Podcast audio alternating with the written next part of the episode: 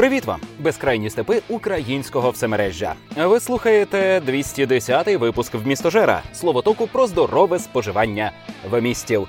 Сьогодні з вами я, Олекса Мельник, а Іксні Молошнотна та Олександр Чернов доєднатися не зможуть, бо така воля наших патронів. Вони похвалили попередній випуск е, за не знаю за що, але сказали, що він кращий за передпопередній. А основна відмінність між 209 та 208 е, те, що 209 я озвучив самотужки. Тому ось так. Е, Антона і Олександра більше не буде. Якщо ви бажаєте, аби щось змінилося у нашому подкасті, то пишіть про це у коментарях під випуском. Ми усе читаємо до більшості зауважень дослухаємося.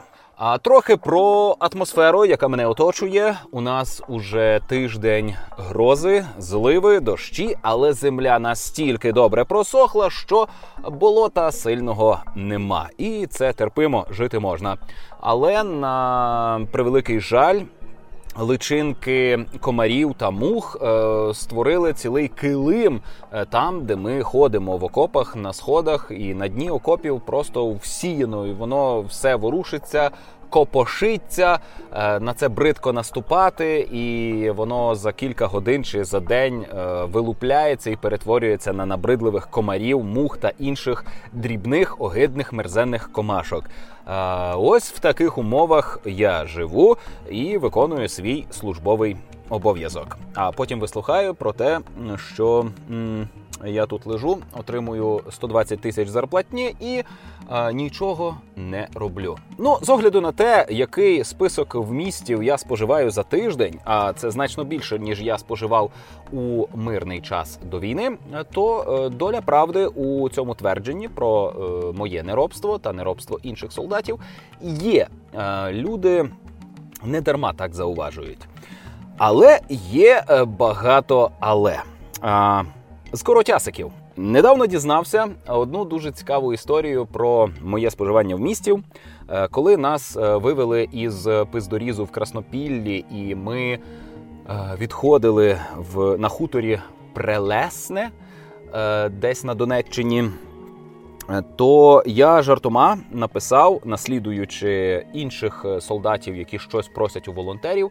Е, на той момент мені нічого не треба було, але я жартома написав, що волонтери, будь ласка, дістаньте мені плейдейт.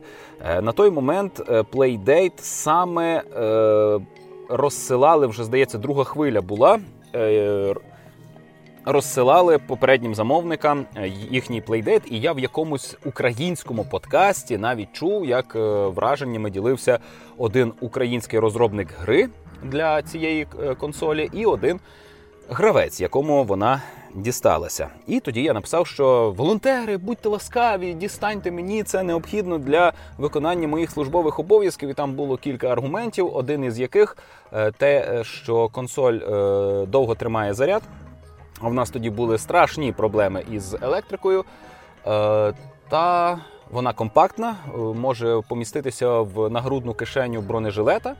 Е, вона не світиться, тому не демаскуватиме е, позиції вночі. Хоча вночі в неї і не пограєш, бо вона е, потребує зовнішнього світла, аби було видно, що на екрані відбувається. Хто не в курсі, Playdate – це така однобітна консоль, це Tetrisopunk. Це що було би, якби Tetris чи Game Boy чорно-білий розвивався до наших днів. Ось Playdate – це відповідь на таке припущення. Ось мої батьки е, тоді. Ну я е, звісно зараз стверджую, що це було жартома, але якби хтось відгукнувся і дійсно дістав мені плейдейт е, навіть за мої гроші, не кажу про подарунок. А просто щоб мені не треба було заморочуватися із замовленням, очікуванням, а просто ось на в мене є, я тобі продам. Якби хтось відгукнувся і задовольнив такий мій запит, я би був надзвичайно щасливий. І е, цей запит взялися задовольняти мої батьки. Е, Я страшенно тішуся, що мої батьки е, все моє життя намагаються е, забезпечити мене засобами отримання вмістів. Я е, дуже невдячна, дуже капризна дитина, і навіть у свої 30 з лишнім років, чи вже 40 без кількох. Років, е, я залишаюся такою ж особистістю, яка продовжує доїти своїх батьків. І ось вони узялися. Шукати Playdate. Батьки, які нічого ні в чому не розуміють. Але е, раніше я сказав, що хотів би колекційне видання Stardew Valley, і вони мені його дістали із Канади е, разом з книжкою про те, як правильно гратися у цю гру. І ця гра досі зі мною на фронті, хоча я її, здається, ні разу не запускав е, протягом війни. Воно воно чекає, коли я зможу тихо, спокійно сісти і займатися фермерством. От я не відчуваю цієї. Е, цього спокою, щоб я міг розслабитися в безкінечній грі і просто в неї клацати. Так от, мої батьки почали шукати, як би це е, дістати, і вийшли на нашого родича, який займався е, доставкою з Німеччини всякого для потреб фронту. В тому числі він збирав гроші е, по людях е, і закривав якісь запити. Коли він почув від моїх батьків про те, що якомусь солдату на війні потрібна ігрова приставка, яка виглядає як е, половинка Тетріса. Він їх висміяв, сказав, що е, ніяким солдатам таке не може бути потрібне, що там хлопці, якщо і розважаються, то тільки бухлом і курінням. Е, і це нормальні мужики, а не якісь задроти, які, яким не місце на війні. Ну, Зараз це вже моя творча інтерпретація. Відповідь його була зі слів батьків, вона була насмішкувата, і він відмовив їм. Бо це не справжній запит, такого бути не могло. Бо солдати не граються в ігри. Я справжній солдат. Я виконую накази. Є документальні підтвердження, в яких записано, які е, бойові накази, в яких е, зонах бойових дій я виконував. Я регулярно чергую на е, лінії фронту. Я вказую, де ворог, і за моїм е, указом за моєю вказівкою піднімаються дрони, і туди, в тому числі, наша артилерія насипає. Я служу, я справжній солдат, я існую, я не унікальний. Таких як я багато. Ми живі, ми живі, ми справжні, ми існуємо і ми маємо свої справжні потреби. Вони не збочені. Це не мереживна білизна. Хоча, ну, якщо мереживна білизна виконує якусь функцію, і солдат каже, що вона йому потрібна, то вона йому потрібна, і він знає нащо. А, е, на, на щастя, я маю більше ніж потрібно засобів для відволікання, для того, аби мій мозок працював е, з прийнятним, приємним для мене навантаженням. І Playdate не є необхідністю. Це досі забаганка. Я її замовив через знайомого перепука, перекупа. Е, і вже чекаю більше року. Вона обіцяна мені влітку восени 23-го року. Я дуже сподіваюся дожити до моменту, коли нарешті мою копію Playdate зберуть на заводі і привезуть до мене. Ігор Солодрай мені ще рік тому пропонував із Канади дістати е, за страшну переплату. Е, Playdate, і я тоді відмовився. Зараз я погодився на таку саму переплату. Я вже м, готовий платити. Тільки е, мені потрібна саме нова Playdate. Я хочу е, отримати е, цей неповторний досвід, коли ти розпаковуєш вперше її запускаєш, дивишся цей ролик, який ознайомлює тебе з кнопочками і краником, який ти крутиш. І хочу отримувати оці ігри по підписці, так як це задумали автори консолі, тому що це це суцільна консоль досвід, так як у Nintendo Switch аксесуари дозволяють пережити унікальний ігровий досвід. Тут сама Playdate повністю створена для унікального ігрового досвіду, який неможливий більше ні на якій іншій платформі. Е, хоча мені відомо, що е, деякі кросплатформні ігри таки е, виходять на Playdate. Тобто є якісь чорнобілі іграшки, які можна пограти десь на ПК, е, і вони доступні на Playdate. Ось. Е, то про що? Цей коротясик, який виявився зовсім не коротясиком, він про те, що е, солдати потребують не тільки бухати, і е, замінити солдатам бухло є чим я досі не розумію, чому у нас немає великого масштабного руху, який би забезпечував солдатів книжками. Я не чув, щоб хтось видав кіндли чи якісь інші читалки солдатам, а це потрібно. Це важливо. Так, а вже ж ми можемо читати книжки з смартфонів, і ми читаємо книжки зі смартфонів. Навіть найостанніший алкоголік е, Потап, я сьогодні з ним спілкувався. Боже, Потапа, якщо ти це коли-небудь почуєш, я тебе все одно поважаю, хоч е, ми жартували над твоїм алкоголізмом. Я вірю, що ти впораєшся із цими проблемами, викарабкаєшся і будеш щасливим ті роки, які тобі лишилися. Але я сьогодні з ним балакав, і ми обговорювали Джона Віндема День Трифідів. Він читав, і я читав, і він багато чого читав. Він орієнтується в старій фантастиці, в класичній, в сучасній, е, хоча трохи плаває в українських авторах. Ми читаємо. Ми дивимося кіно і серіали. У нас постійно щось в запасі є. І, хоч я всюди, де можу, ходжу і повторюю, що солдати досі споживають відеоконтент російською мовою. Є й ті, які споживають українською, які знають, що існує вибір, і вони цим вибором користуються. Ми граємо в ігри, ми купуємо ноутбуки, ми купуємо Deck, купуємо Nintendo Switch, купуємо все, що тільки можна купити для того, аби е, розважатися, аби отримувати насолоду від різних видів вмістів. І це набагато безпечніше для нас, аніж алкоголь. Це не притупляє нашу увагу, це не обмежує наші когнітивні здібності. Ми залишаємося боєздатними, готовими будь-якої миті вийти виконувати наказ. Тоді як з алкоголем не так. Алкоголь е, навіть у спокійний час може перетворити солдата на небезпечного звіра, що зашкодить своїм побратимам. А, а до речі, отой знайомий, який е, займався доставкою зі штатів і збирав гроші по людях для потреб солдатів на фронт, е, виявився шахраєм е, і гроші привласнював, пропивав і не в повній мірі виконував обіцяні завдання, взяті на себе зобов'язання. Отак от. Е, добре, я маю ще одну тему. Е, вона мала бути основною, е, не знаю, як вийде. Випуск називається Альбом бажань. Я е, зрозумів, що дедалі частіше зазираю, ну, оскільки у мене триває піст, дедалі частіше зазираю у свій список бажаного на Nintendo Switch.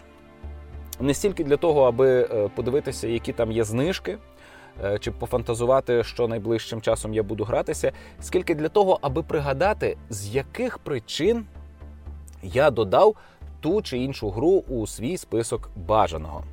І е, практично за кожною з тих ігор, в які я ще тільки збираюся пограти, або збираюся пограти вже вдруге, але вперше на Nintendo Switch, е, за ними є якась історія, щось, що виводить мене на певні асоціації. Ось ця гра, я про неї дізнався е, від спілкування з другом. Ця гра була мені показана класним ютубером, і я повірив. А ось це було на презентації Ubisoft чи на презентації Nintendo Switch. А це е, десь е, згадала Наталя. Вона досліджує зараз список. Е, підписки PlayStation Plus. Там є багато ігор, які не просто роздаються щомісяця, а постійно доступні в ігротеці. І вона досліджує цю ігротеку і там виклупує цікаві інді-проєкти. Вона про них розповідає, і е, я. Я силував мою дружину гратися у відеоігри, хоча вона гралася у відеоігри задовго до того, як в них почав гратися я. Вона трошки старша за мене, і вона е, раніше доторкнулася до консолей, вона раніше дізналася про Діабло, е, вона раніше дізналася про Devil May Cry, PlayStation 1, PlayStation 2 все таке. Е, я в той час е, не дуже був по іграх. Е, я почав грати десь приблизно в середині 2000-х Ну так, коли е, купив комп'ютер. Е, так от, але коли ми вже жили разом, то я постійно наполягав, щоб вона ознайомлювалася з іграми. І вона грала ну не настільки е, багато, як того хотілося би мені. До речі, ми зараз ще й е, доньку свою силуємо грати, намагаємося розширювати її світогляд, щоб вона бачила не тільки Майнкрафт чи Genshin Impact. Так, я в курсі, що Genshin Impact зроблена комуністами-китайцями. Ем, я працюю над цим. От і ми е, дитині підсовуємо різні ігри. Ми не ті батьки, які обмежуємо час грання чи говоримо про шкоду грання. Ми знаємо користь грання і намагаємося нашу дитину виховувати е, засобами відеоігор е, та іншим контентом. Ось і я стежу за тим, як дружина відкриває зараз самостійно для себе ігри. Тішуся несамовито, що вона розквітла. Я більше її не пригнічую, не обмежую. Вона е, повністю взяла на себе тягар е, побуту, виховання дитини, наш е, бізнес, нашу коміксарню, е, ще забезпечення мене, і при цьому в неї з'явилося більше часу на відеоігри. О, диво дивне. А, Так, і вона зараз теж мені підкидає у список бажаного якісь е, нові е, вмісти. І я помітив, що м, мені приємно складати список бажаного він більше не допомагає мені боротися з тривогою, що о Боже, я е, пропущу якісь важливі вмісти. Власне, раніше я у список бажаного додавав ігри для того, аби е, приглушити це відчуття, що я щось пропущу. Немає обов'язкових вмістів, немає чогось особливо важливого. Всі вмісти, які ви споживаєте, формують вас протягом вашого життя і. Е, те, як ви споживаєте вмісти, робить вас унікальним. І якщо ви споживаєте вмісти так, як всі, то ви будете так, як всі. Тому не треба гнатися за популярним, не треба намагатися встигнути на hype train і спожити щось тоді, коли воно на піку популярності. Ну тобто, е, це можна, з цього можна отримати вигоду, і я знаю, чому так приємно робити, але це не обов'язково. Ось і для мене список бажань перетворився на альбом світлин, на спогади, на асоціації, на приємні усмішки, на затишний куточок. І е, крім крім списку бажань на е, Nintendo Switch, у мене ще є список бажань. Е, на Megogo. На Нетфліксі я не складаю список, я просто бачу якийсь фільм чи серіал і відразу його завантажую. Е, додаю його у чергу. Ось, а потім якось споживаю. А ще я веду класний списочок після війни. Не пам'ятаю, чи в подкасті я його згадував, але е, патронам я про нього розповідав.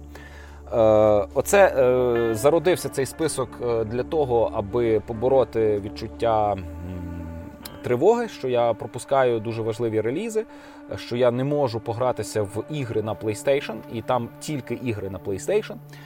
Е, я е, сформував список е, майже з 10 ігор. Я пообіцяв собі не брати в цей список більше 10 ігор за рік. Додав у цей список ігри за 2022 рік. Тепер уже додав ігри за 2023 і бачу, що за 2023 доведеться додавати більше ніж 10 ігор, тому що їх уже майже 10, а ще тільки половина року. У нас попереду осінь, яка бомбитиме нас гучними релізами, і там буде багато ігор, які варті мого часу. Але крім е, ігор на PlayStation, які мені зараз недоступні, е, я там е, сформував розділ місця, які відвідати. Я стежу за тим, е, як дружина з донькою їздять кудись е, з екскурсіями з, класом чи просто так на вихідні. І ось такий музей хочу, такий у Львові, в Києві, в Івано-Франківську, в Коломиї. Е, веду такий списочок і вірю, що ем, ну, я зможу е, все це втілити, зможу все це відвідати. Е, хоч у мемуарах я зараз став часто повторювати дві тези: нас ніколи не відпустять, ми ніколи не повернемося додому. Це те, за що я зараз тримаюся. Я себе так переконую, аби не мати марних надій.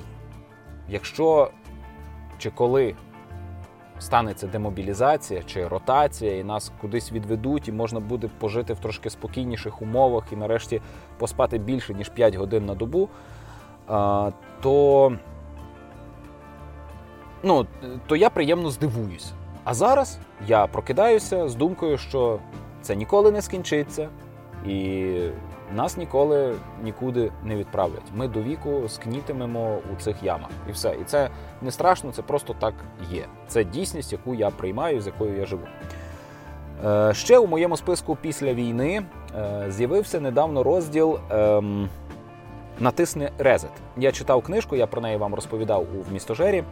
Е, в цій книжці е, згадувалося багато інді ігор, які е, творці зробили після того, як провалився їхній успіх, точніше, після того як закрилася їхня студія, що випустила успішний проєкт. Ось так. Я виписав собі цікаві ігри, концепти яких мені здалися зі сторінок натисни Резет цікавими. І е, я додав цей список у після війни цей розділ е, у список після війни. Але я мав якось часинку, пішов у Nintendo eShop і виявилося, що абсолютно всі ігри з цього списку, які я собі додав, вийшли для Nintendo Switch. Я їх всі додав у список бажаного і е, буду додавати їх у чергу е, придбання. А вже ж після того, як закрию свій теперішній піст. І до речі, про піст. Я закрив другий етап посту. Е, я спожив дві недавно придбані гри і розпочав третій етап посту, який вже частково закритий через те, що я не можу з моїм кооперативним напарником закінчити кооператив Portal 2. Але я можу грати в самітну кампанію Portal 2, що власне зараз і роблю. А попереду е, завершальним етапом буде жирна велика пісочниця Assassin's Creed Revelations. І виходить, що десь аж на середину липня я зможу звільнитися від е, своєї обітниці і почати купувати ігри. Е, я в голові перебираю різні варіанти. Обіцяю собі, що це буде не більше трьох транзакцій, не більше трьох оплат. Е, я постараюся отримати максимум задоволення від е, такого е, дня закупів. Я забезпечу себе, напевно, на місяць або більше ігроладними годинами, коли зроблю ці три придбання. Я тримаюсь. На днях вже закінчується той великий розпродаж, який мене страшенно спокушає. Я вже не маю такого голоду. Я вже зміг, е, мені здається, опанувати себе. Хоча, а вже ж зараз з вами говорить е, Олекса, який вважає себе притомним. А є ще Олекса несвідомий, який будь-якої миті може зірватися, і вже десь на п'ятому придбанні такий: О Боже! О Боже! Я порушив обітницю, але вже буде пізно. Так, це може бути. Я свідомий цьому і не робитиму з цього великої трагедії, е, не не, намага... ну, не створюватиму собі внутрішній стрес. Але я тримаюсь, я борюсь, і мені здається, що я вже не маю е, тих голосів демонів, які нашіптували мені: ну давай, ну давай, ну закинься, ну купи собі ігор, ну на розпродажі же ж. Чи те саме вони мені нашіптують про додаткову жрачку і все таке. Коротше, це все по основних темах. Перейду до е, рекомендації спожити вмісти. В блоці ігор я маю вам порадити Байонету 3. Е, це заключна частина трилогії. Е, хоча існує ще одна гра про байонету. Це передісторія про дівчинку байонету, яка загубилася в лісі, і це все є сильною алюзією на Алісу в Дивокраї. Отже, Байонета 3 е, це те саме, що перша і друга частина. Це та сама е, божевільна японська дичина, від якої відстає емаль від зубів і випадає волосся, е, а також матка і пряма кишка. Це щось таке, що виводило мене за межі звичного, тобто вчиняло щодо мене якусь трансгресію. Я отримував абсолютно новий досвід. Е, але гру є за що сварити. По-перше, вона страшенно затиснута в технічні обмеження Nintendo Switch. Хоча я грався в ігри сторонніх розробників, не ексклюзиви Nintendo Switch, ігри покоління Xbox, і там є пісочниці, там є відкриті світи. Ну, Наприклад, Assassin's Creed Black Flag. Гра стара, але велика, багата, насичена, має деталізовану графіку. В кадрі дуже багато персонажів, якась масовка, предмети, природа, тварини, море, кораблі. Все це бадьоро працює і нема відчуття, що е, Nintendo Switch не справляється. Bayonetta 3 іде зі скрипом. Часто в деяких екшн сценах я тупо не розумів, що на екрані відбувається, через те, що все розсипалося на пікселі. Нема згладжування. Е, об'єкти е, для е, побиття байонетою дуже дуже дуже великі. В них складна геометрія, і це все іде з ходинками. Ну, ну я не знаю. Давно пора перевести байонету на щось потужніше. І гра закінчується обіцянкою, що побачимося в новій генерації. Тут йдеться і про персонажів, тому що сюжет гри нам е, заявляє нову генерацію відьом. Е, і е, це також про нову платформу. Бо вже пора, вже пора випускати нову нову якусь ігрову платформу від Nintendo, яка вже ж на релізі буде вже технічно застарілою. Але нічого. Bayonetta 3, хто не знає, це гра у жанрі січкарня. Ваше завдання е, йти по кишці, зайти на арену, е, там дати тягла усім ворогам, і між е, аренами ви ще можете пошукати якісь колекційні предмети та влізти в якесь випробування. Гра дуже спортивна. Це для тих, хто любить постійно кидати собі виклик, тому що Bayonetta 3 вже на рівні складності нормальний.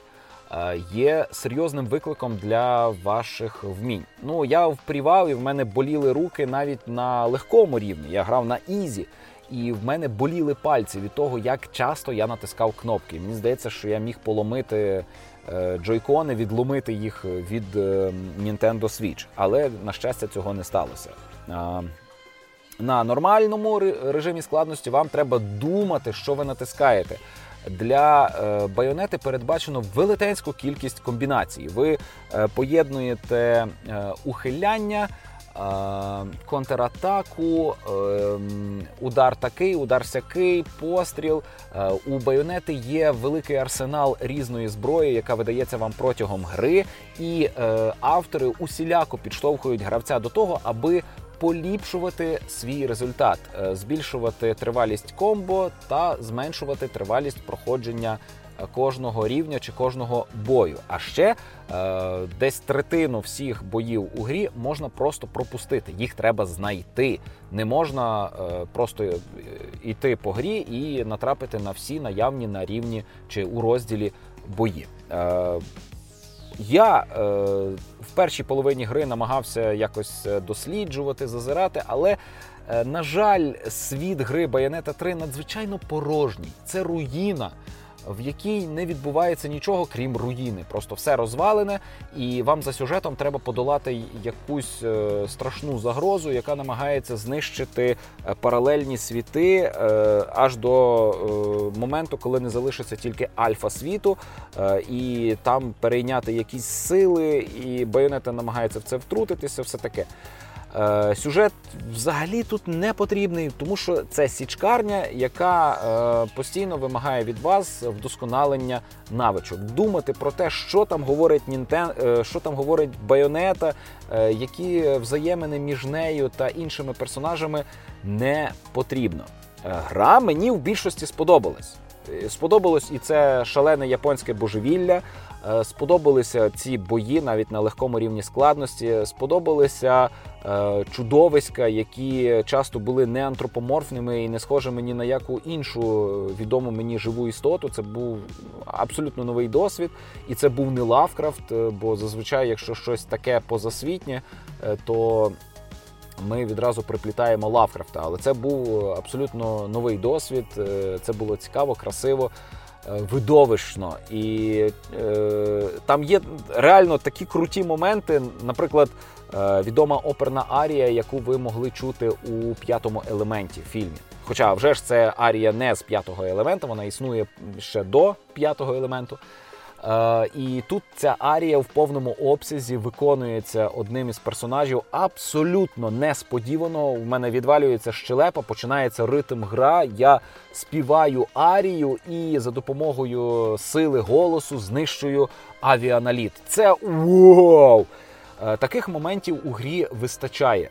І всі недоліки, які я перелічив, Е, перекриваються отакими крутими моментами. Заради них у Байонету 3 грати варто.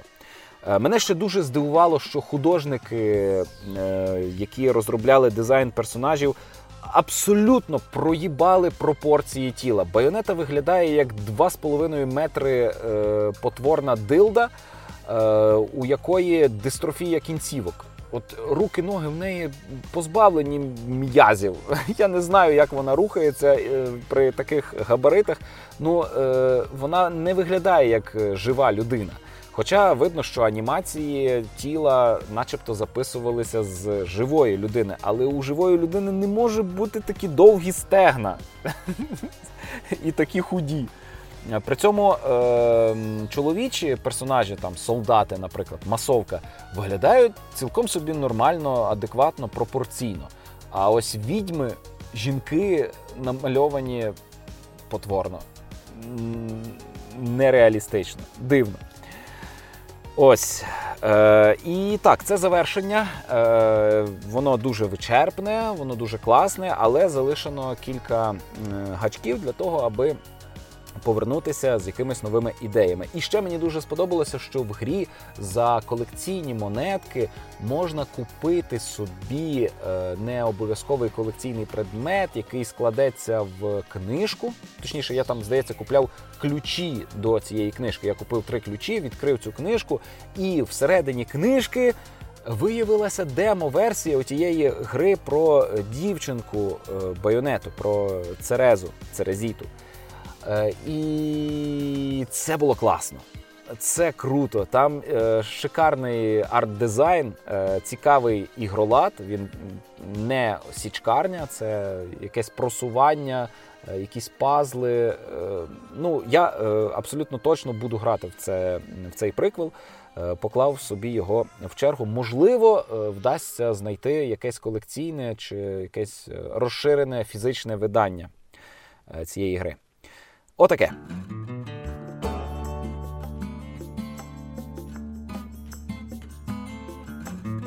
Ще е, на тижні я дивився два кіно. Е, Перше це Евакуація 2 або Extraction 2. Е, Перший фільм запам'ятався мені як атракціон про надзвичайно круту операторську роботу, де е, довжелезні екшн сцени знімаються одним кадром без склейок. Зробити таке надзвичайно важко. Для цього потрібні десятки годин репетицій. Потрібно прорахувати траєкторію камери, передбачити, хто в який момент вступає в дію, щоб це все виглядало переконливо і щоб не було просідань. І Extraction 1 – це потужний атракціон саме про е, такий досвід. Е, Про що сюжет цього фільму? Байдуже насрати абсолютно похуй. Тому що е, ну, там нема драми, там немає е, якогось, е, якоїсь передісторії персонажа, хоча натяки на це е, присутні, але е, Extraction 1 він не про сюжет, це просто видовище про те, як круто відбуваються заміси і як е, шикарно працює оператор. В Extraction 2 залишилися круті заміси, крута операторська робота. Але навіщось авторам захотілося додати драми. Захотілося розписати іс- передісторію персонажа і викликати до нього додаткове співчуття, розказати нам про те, що він щось відчуває, а нам похуй, нам байдуже, нам посрати. Ми прийшли по атракціон. І в цьому плані я був дещо розчарований. Extraction 2, він обтяжливий.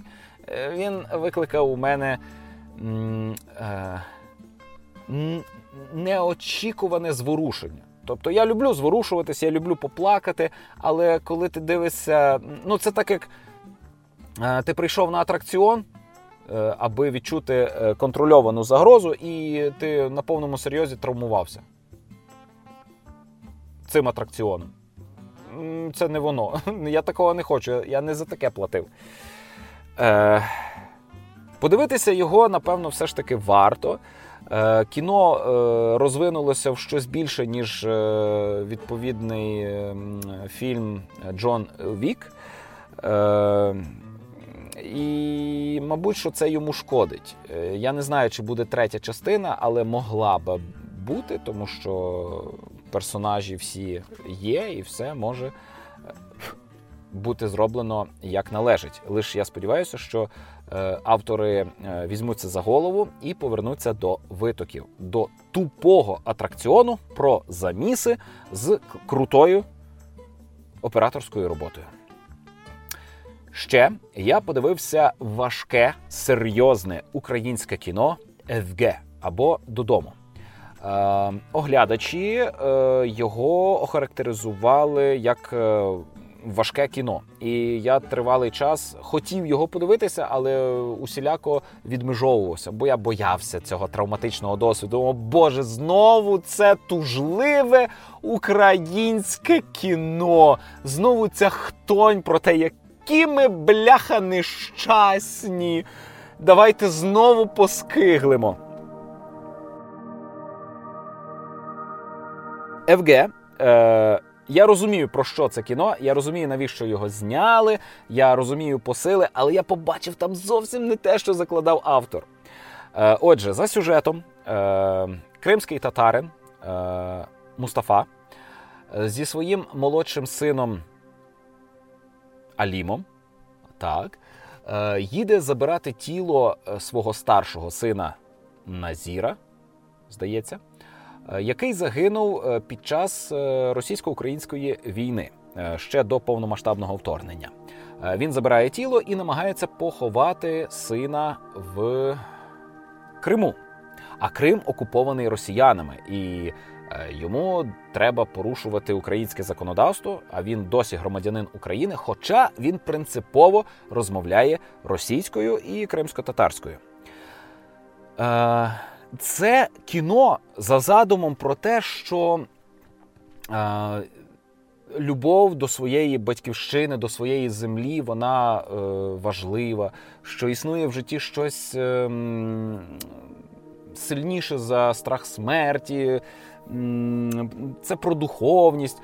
Але я побачив, як мудило з релігійними упередженнями зіпсувавши життя своєму старшому сину, псує життя своєму молодшому сину і своїй невістці. Тому що він хто? Правильно, релігійно упереджений мудило. Я здивований, що ФГ не критикували і не бойкотували мусульмани України, тому що настільки відразливим показане мусульманство у цьому кіно, що Мені аж страшно, ми живемо в одній країні. Хоча, а вже ж, мусульманство не про це. Ну, адекватне мусульманство і адекватне християнство, воно е, жодним чином не про ненависть, нетерпимість, зневагу, які проявляє цей персонаж. Е, Вони про любов. Я в курсі, я читав, е, я е, трохи орієнтуюся, але, на жаль, більшість людей, які сповідують ці релігії, не живуть по любові, а живуть по ненависті. І головний герой він теж люто ненавидить. Він поганий батько, він травмує свого ще живого сина і робить усе для того, аби відвернути від себе. І е, для мене це також кіно, яке м, змусило мене задуматися: а що буде, як е, на цій війні загину я, і е, живим доведеться мати якісь справи з моїм тілом. Я би не хотів, аби хтось мав клопіт з рештками людини, бо труп це не людина. Неправильно називати те, що вже горизонтальне і саме встати не може людиною. Бо людина це момент, це е, складне утворення, це складна система, яка самопідтримується, яка існує, діє і щось по собі залишає. Це людина, не е, представник біологічного виду а е, якась сукупність прийнятих рішень, дій, творчості. Оце людина. І якщо е, представник біологічного виду більше не рухається, не продукує, то це не він, це не особистість, це шмат м'яса, це просто плоть. Вона значення не має, її шанувати не потрібно. Я розумію, для чого існують поховальні обряди. Для того, аби живі змогли е, закрити травму, попрощатися, перегорнути сторінку і продовжити жити. Е, ну я би не хотів, аби хтось порпався з моїм тілом. Воно просто має бути спалене. Ніяких могил, ніяких е, трун, ніяких цих надгробних плит. Це маячня застаріла, не потрібна. Я хочу розглядати смерть як звільнення, як е, звільнення від обов'язків, від боргів, від служби, блядь, в армії. І батько. Назіра Мустафа не дає своєму загиблому сину оцього звільнення. Він навішує на цю смерть свої страждання, егоїстично їх переживає, забуваючи про те, що і його молодший е, син страждає, і його невістка страждає. Він цього не бачить. І мені здається, що цього не бачить і сам автор кіно, бо усіляко намагається викликати співчуття до Мустафи. Або я е, насправді правильно зрозумів, про що це кіно, і тоді у нас проблеми. Реально, у нас зняли е, кіно, яке показує мусульманство в Україні е, в негативному ключі. Показує мусульман, кримських татарів якимись відсталими, застарілими. Вони як якісь старовіри. Це жахливо. Е, кіно мені сподобалося, воно дійсно обтяжливе, травматичне, але е, воно не про українство, а про те, що ви знаєте, а в Україні є ще й отакі люди, і у них теж є свої е, етнічні проблеми. От Вони не можуть повернутися додому, тому що їхній дім це Росія, а Україна їх обмежує. О, то це ще кіно і про те, що українці винні в тому, що у них отаке. Ммм. Словом, я дуже єхидно подивився кіно ФГ. Фух. Але я дивився і позитивне е, цього тижня. На жаль, воно не створене українцями. Е, я подивився другий сезон серіалу Тінь і кістка. Е, це таке фентезі, дешева версія Carnival Row. Альтернативний світ, е, в якому е, в давнину лихий чародій е, створив містичний каньйон, який розрізав країну навпіл. І подолати цей каньйон надзвичайно небезпечно. В першій частині досліджувалася природа походження цього каньйону, а друга частина вона про те, аби позбутися цього каньйону. І Е, на відміну від багатьох інших серіалів на Netflix, другий сезон Тіні і кістки виглядає дорожче і пропрацьованіше, аніж перший сезон. Це прекрасно. Я дивився із насолодою. А ще другий сезон. Я не пам'ятаю, чи перший має дубляж, але ми дивилися не в дубляжі, а з субтитрами. То другий сезон дубльовано і. Е, Автор книжки, по якій знято цей серіал, Е, дрочить на росіян на е, дореволюційну царську Росію, і е, події відбуваються в країні, яка по суті є якоюсь варіацією на тему Росії. Там дуже багато російських символів, етнічних нарядів східних слов'ян тощо. А думка моя про що? А, і там в лорі цього світу використовується багато російських слів. І це, знаєте, зараз е, особливо сильно ріже вухо. Але локалізатори е, локалізували ці російські слова, і вони звучать е, цілком собі прийнятно. Ну, скажімо, е, чаклуни у цьому світі називаються гріші. Але в українській локалізації вони гриші. І це, по-моєму, шикарно. Е, є е, цар Ніколай, то він Микола. І це той випадок, коли я е, вдячний, що е, російське ім'я насправді переклали, а не зберегли. Бо я за те, що має бути Владімір Путін, Євгеній Пригожин. У нас є букви, якими можна написати е, це поєднання звуків. І ми повинні наголошувати, що це іноземці. Вони не Володимир і не Євгеній. Це чужі люди, які носять не такі імена, як в українців. Ось це важливо. Але у випадку з тінь і кістка переклад е, зробив е, приємність мені. І я подивився, хоч коли я бачив двоголового орла, нехай він виглядає не так, як е, той Константинопольський, е, який використовує Росія. Я той Константинопольський, візантійський, візантійський. Е, чи, чи воно ще навіть ординський, здається, е, ярлик використовує. Е, коли я бачив цього двоголового орла, то мене постійно теліпало. Чи коли я бачив ці е, шапки, як вони, бурки, чи як вони. Ну, дуже багато російського. Але тим не менше, тут е, прикольний сюжет. Е, тут прикольні антигерої, які допомагають героям. Непогані батальні сцени. Добре, одна батальна сцена наприкінці сезону. Е, класні сюжетні лінії, які тримаються купи, і мені подобається, що я е, добре розрізняю персонажів, розумію, хто що робить. І мені не потрібна Наталя, аби питати, а це хто? А це звідки? А що вони робили раніше? Ні, е, в цьому серіалі все гарно подано, зрозуміло, доступно. Тож, якщо ви любите якесь таке фентезі, де події відбуваються в умовному 19 столітті в Європі з магією, містикою, монстрами, летючими кораблями. Тощо, то тіні кістка воно для вас. Тільки воно не таке серйозне, як Carnival Row. Досі е, в Carnival Row конкурентів нема і, здається, бути не може. Бо перевершити такий серіал неможливо.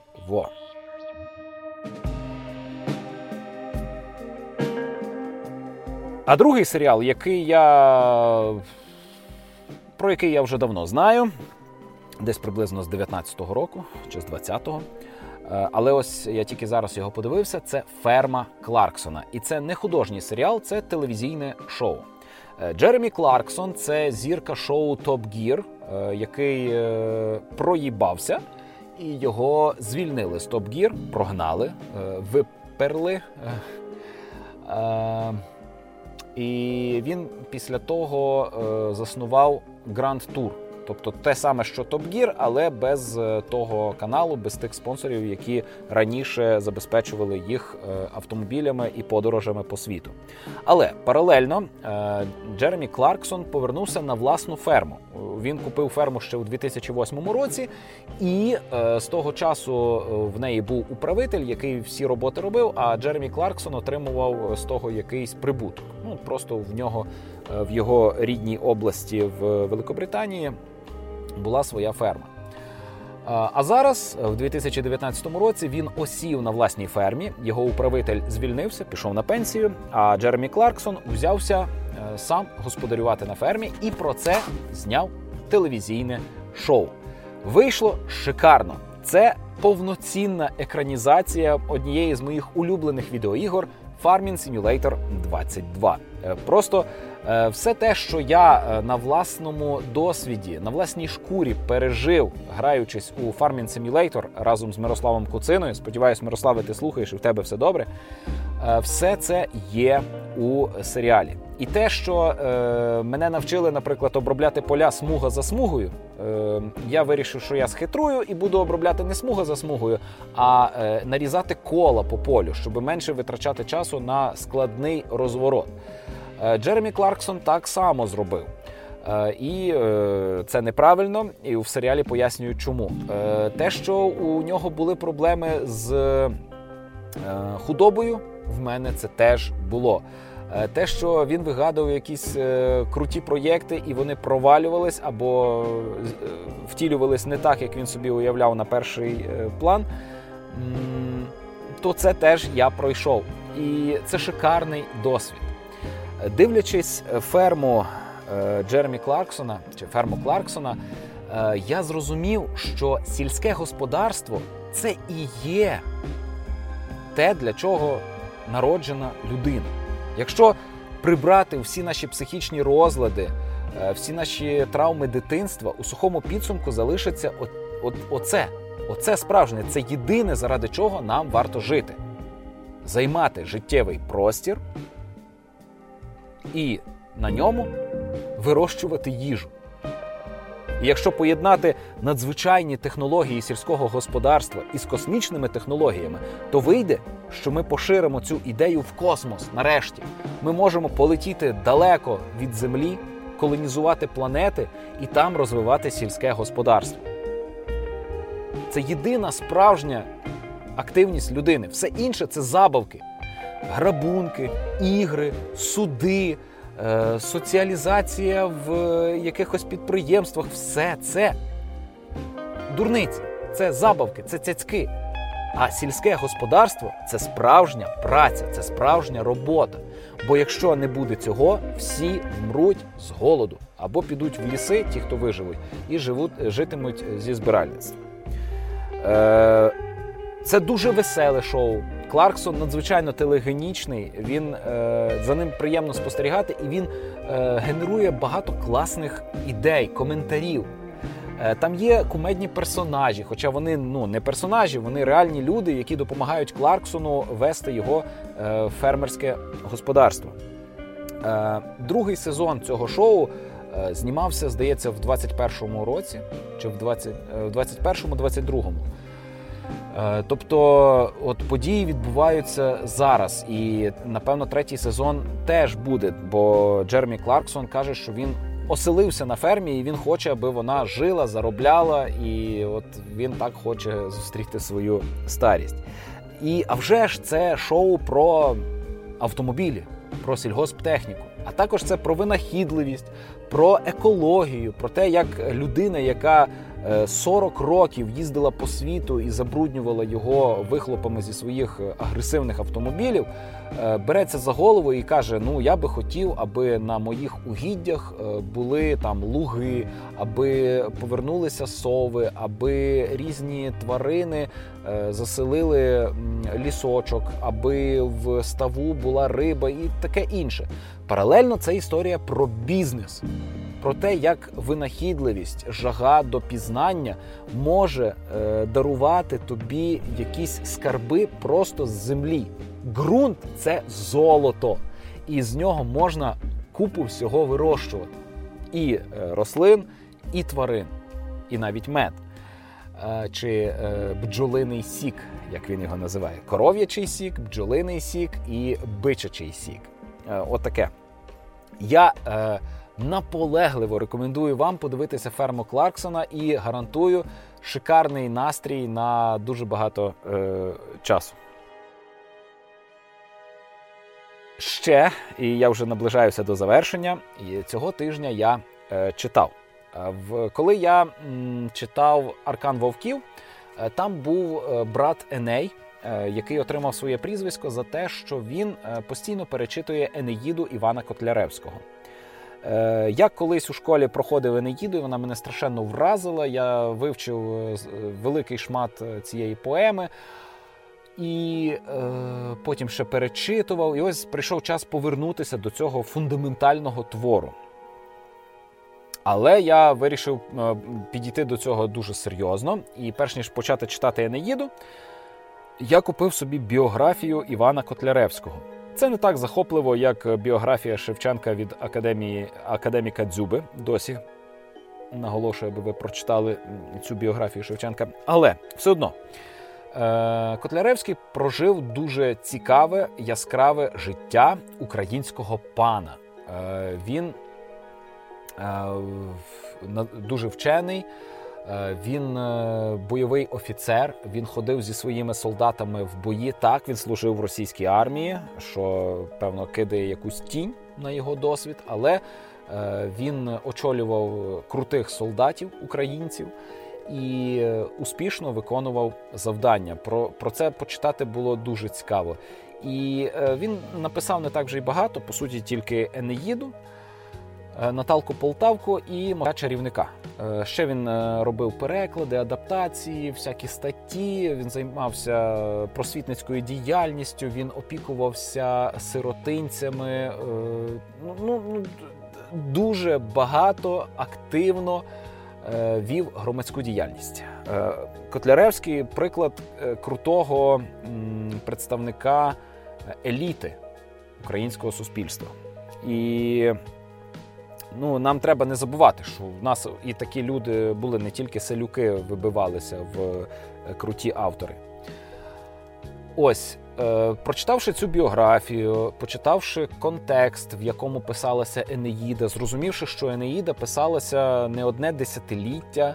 Е, і видавалася вона в повному обсязі вже тільки після смерті Івана Котляревського.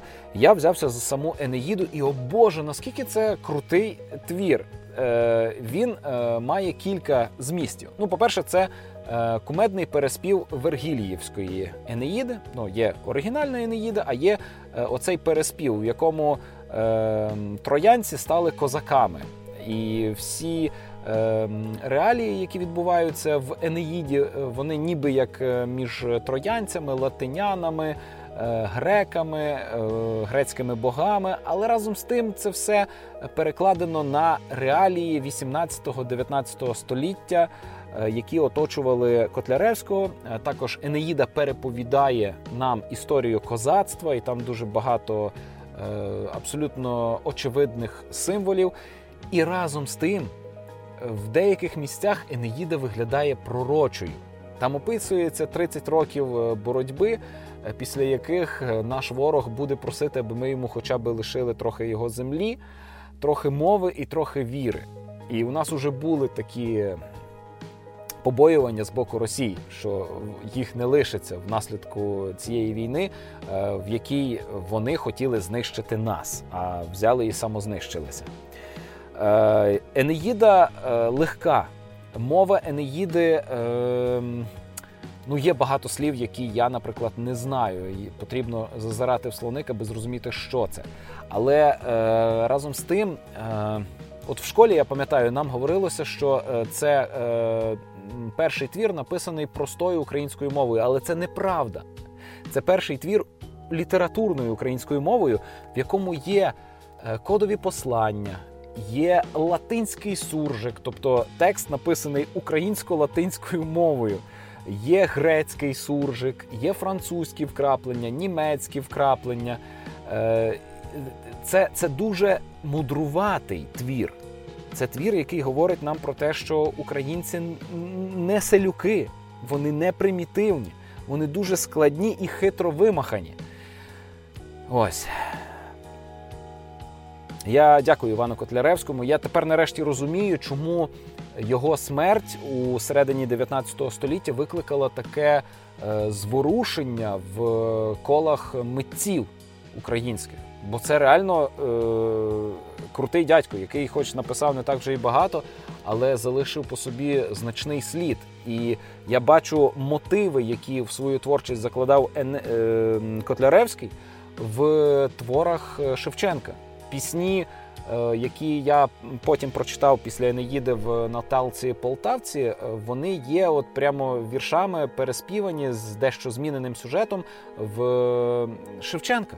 Він наслідував Котляревського, він е, хотів його слави, хотів бути таким же майстром. І вірші Котляревського ну це це, це, це високе мистецтво, це дуже легкий потік думки але дуже складні рими.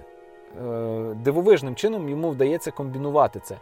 І е, ну, він досі актуальний. Е, твір писався в кінці 18-го і до середини 19 століття, але все одно воно класно сприймається сьогодні. І наостанок хочу порекомендувати вам комікс від видавництва Мальопус. Е, ви чуєте, напевно, я вже захрип. Комікс називається Людина-павук життєпис. Е, це роман тривалістю в е, майже 60 років. Події починаються в 66-му році, коли Пітеру Паркеру 15 років, він вчиться в школі, і він уже людина-павук.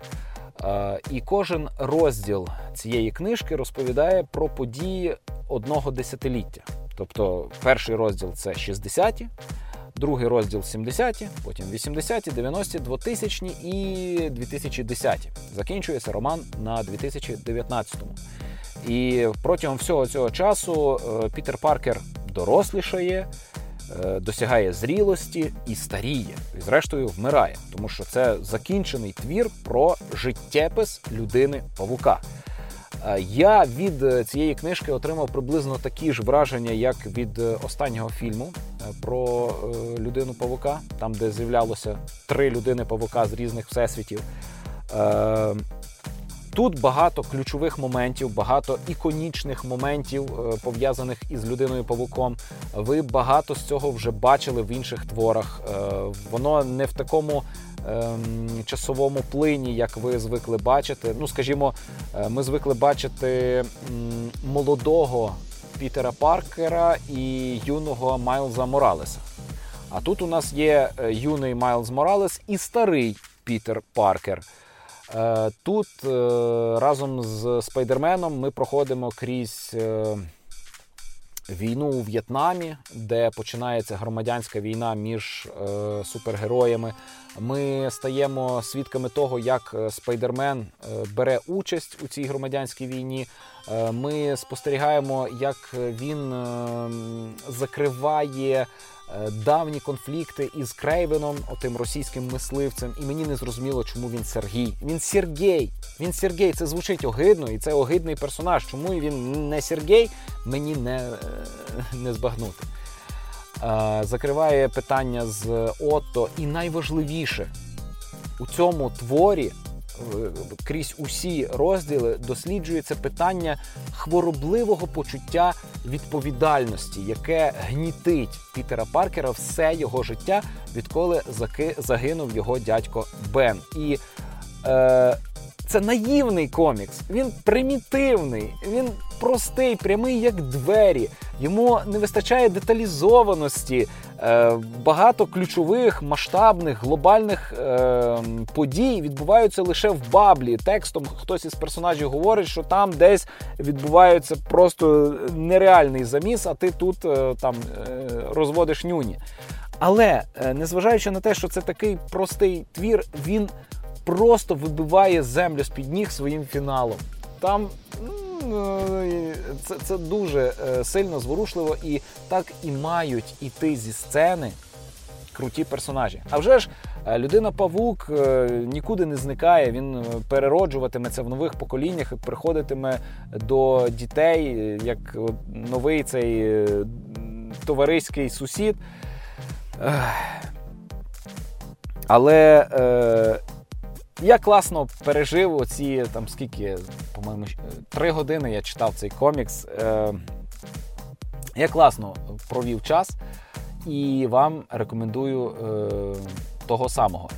Не варто розглядати е, людину павука життєпис як самостійний художній твір, бо все ж таки треба мати якесь ознайомлення зі світом е, Марвел. Ну, хоча би е, бути в курсі основних повнометражних фільмів. Бо там були події, які згадуються тут, і ви зрозумієте, про що йдеться. Ну а ще краще, звісно, читати оригінальні комікси, до яких відсилаються автори цього життєпису. Це підсумок, це ода великому персонажу. Ну і це один з улюблених персонажів е, Стена Лі. Тому це також і е, спомин про Стена Лі. І в старості Пітера Паркера ми можемо відчути присутність Стена Лі. Ну, це вже таке, це вже е, чиста, чисті, чисті домисли, які у мене з'являються.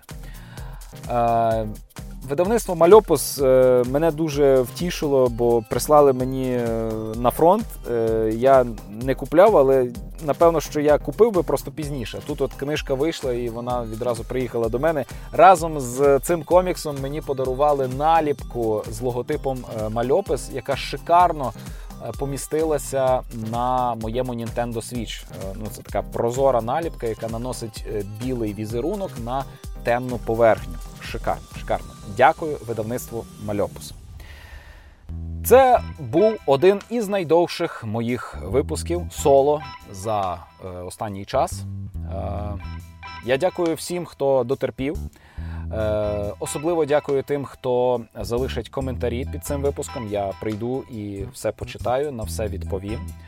Е, надзвичайно дякую нашим патронам, які продовжують нас підтримувати і е, ось забезпечили грошима на нові ігри. Але я тримаюсь, я не купую нових ігор, бо я присягав.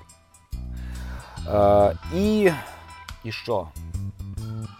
Та дякую за вподобайки, за поширення цього випуску. Я бачив, я бачив у Твіттері люди поширювали, що вийшов новий випуск. Робили ретвіт мого твіта про вмістоже. Дякую. Це це не залишилося без уваги. Я певен, що ви комусь таки донесли. Е, Вмістожер специфічний подкаст. Він ніколи не буде суперпопулярний, він ніколи не збиратиме е, там тисячні стадіони. Е, але свого е, поціновувача він має.